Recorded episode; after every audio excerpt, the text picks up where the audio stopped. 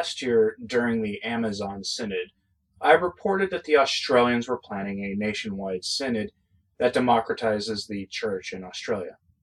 This was planned using strange mechanisms like surveys, listening sessions, and other methods used by political activists and not typically by princes of the church. This democratization push isn't limited to Australia, but has spread to the United Kingdom. Democratization is a hallmark of modernism, with its push to level the sacred priesthood with the laity. This has to do with the concept of vital immanence, which is sort of just reduces the faith to an experiential thing. Uh, we have I have a long video on that. If you ever want to see it, I can pro- I can put a link in the comments below if you like. This turn to democratization is a peculiar turn in the Catholic Church, as the Church is hierarchical by its nature, and to push for democratization in the Church is to divide, defy the very nature of the Catholic Church. It is not only a surrender of leading authority in the Church on the part of the bishops, who are to lead the faithful to Christ, and to equip us with everything we need to get to heaven, as long as we choose to follow God. But it is an undermining of those offices by turning them into, the, into glorified political posts. It is a grave disservice to the faithful to do so, for there isn't all that much wisdom to be found among the laity. The Church has the deposit of the faith, and the bishops are to lead us to that deposit. If you want wisdom, turn to the timeless teachings of the Church. But all of that is now under scrutiny in the UK the Archdiocese of Liverpool has announced its Synod 2020 plan, which is just part of an ongoing thing they've been doing this past year very quietly. And the Synod 2020 plan is complete with a website and a cringe inducing video. And a list of proposals has been released to the public. The video details interviews with admitted actors who are reading the survey responses from laity about what the laity want from the church. It's a nice little propaganda technique. Much of the talk is about love and how the church needs to accompany people joyfully and the like. A link to the video is in the pinned comment so you can see it for yourself. I do have a short clip of it here for you. It's under two minutes long and it's only the tip of the iceberg. You reflect on your life now and as you look to the future, what causes you concern? I'm worried that I won't be free in, in the future, like I will be tied down with responsibility a job and a house. You know, I, I dream about moving around, but money and career will stop that freedom. You know, I also worry about how I should bring up my children. I love Jesus. He was kind to all and he taught me how to love through my mom. However, there is this conflict between me and my mom now because of different beliefs. Uh, I side with Jesus while my mom sides with the church's teaching. In general, I fear climate change and archaic politics. I really worry about the destruction of our planet by our lack of understanding and our failure to believe the science. I fear that there will not be a world as we know it for more than maybe a little as a century. Yes, I worry that we have destroyed our home, God's creation, and are doing far too little to rescue it. What I do worry about is the battle between the liberal and traditional teaching. I feel there is no space for those of us who find ourselves in the middle ground. The majority of the laity are quite liberal. A lot of the men going into seminary are quite traditional and quite vocal about it. This disparity is going to lead to a lot of problems and it will become harder and harder to bring people into the church. I want our church to be firm in its teachings, but liberal in the love that it shows to all people. I feel lost in the middle of a battle which is becoming more and more polarized.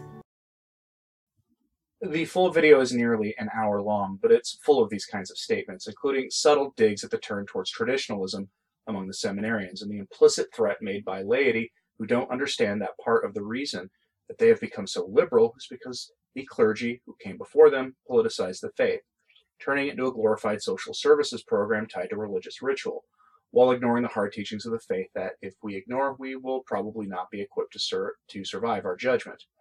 This liberalism, as they call it, is really modernism, and liberalism is just part of modernism.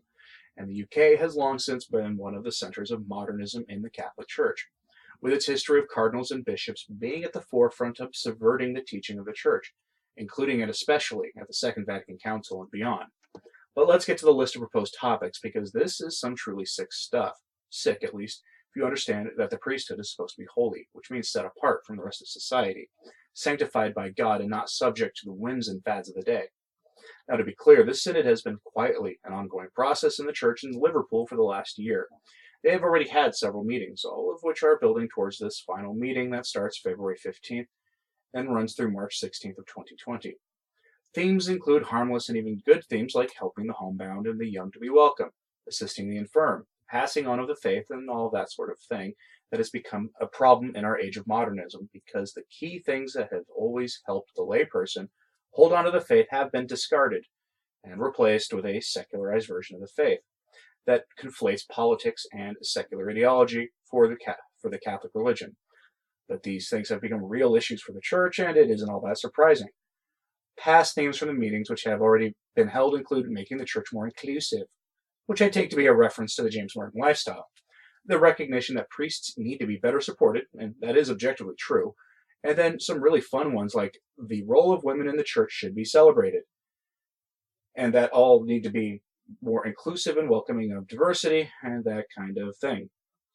I'll have a link for you to the Synod 2020 website so you can see these things for yourself.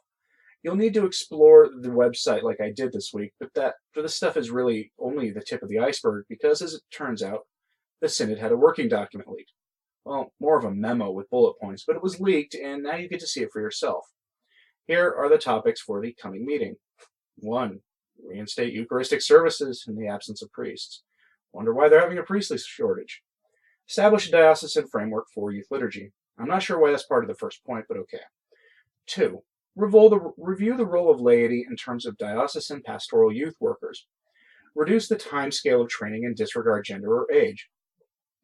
Three, consider the acceptance of the married male priesthood alongside considerations of women deacons and ultimately women priests. At least they're being open about it. Establish overarching links between school pro- schools, groups, and parishioners using current technology in order to facilitate the accurate flow of information. And five, Archdiocese to provide a framework in order to raise awareness of the wider needs within our community and how they can be met. Now, did you see what they did there?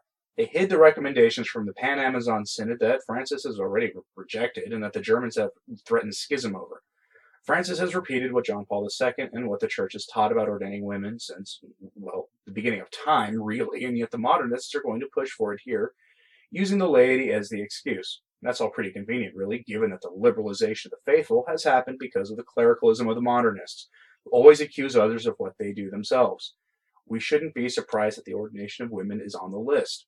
It's a well known fact that the ideologies that promote equality have infected the minds of the faithful all pushed on them by the hierarchy who have embraced the wider trappings of Western culture during this rather profound civilizational decline we've seen in the past century, but especially in the post war years of the West.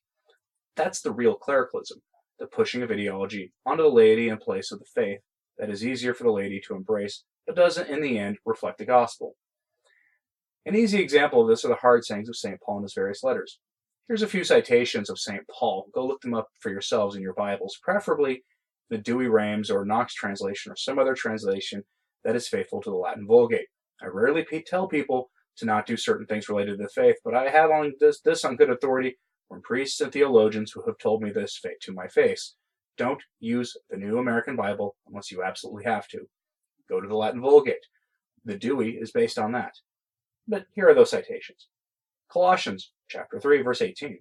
1 Corinthians chapter 14 verse 34. 1 Thessalonians chapter 2 verse 15 and Ephesians chapter 5 verse 5. These are all, shall we say, tough passages and they're not very PC and have largely and rather quietly been excluded from the regular cycle of readings in the Novus Ordo liturgy. Why? Look them up and you'll see why, and read them in the light of what the saints have said, not with the eyes of modernism. We've lost so much that these are often subject to strange and extreme interpretations, particularly because they are so politically incorrect that the backlash they inspire, or on the flip side of that, some embrace in a distorted and disordered way, that the modernists just pretend that they don't exist, but they remain as part of the deposit of faith regardless, part of the inerrant sacred scriptures. This Liverpool Synod is just another one of these things we'll see this year where the local churches take on authority for themselves that is best left to Rome. The women's ordination issue and married priesthood are not an authority of the diocese or even those fictional bodies called national bishops' conferences to deal with. Technically, Rome can't do anything about those either. But those are the proper purview of Rome as subjects. to be addressed in keeping with the full traditions of the Catholic faith. Of course, if you go back to that clip I shared with you, you'll see that the young man says that he sides with Jesus and his mother sides with the church. Not realizing that by standing against what the church teaches, he has himself already functionally left the church, and in so doing, stands against our Lord. At least if he's at least if he those things where he and his mother disagree on are dogmas, which well, think about that. But remember, there is no salvation outside the church, and you cannot be in the good graces of God by rejecting the church and her authority. Even I know that much. The consequences of modernism have left so many people willfully rejecting the Catholic faith for this Protestantized, secularized false religion, and the hierarchy are themselves to blame for this. I don't know what a restoration would actually look like, and I know it goes beyond simply restoring the traditional Latin liturgies of the West. But if the bishops of Liverpool really understood the problem, they would address it in, in private in a very different way. Please pray for them. Pray that they reject the democratic impulse to embrace modernism and schism. Thanks for listening. I'm Anthony Stine. Ave Maria.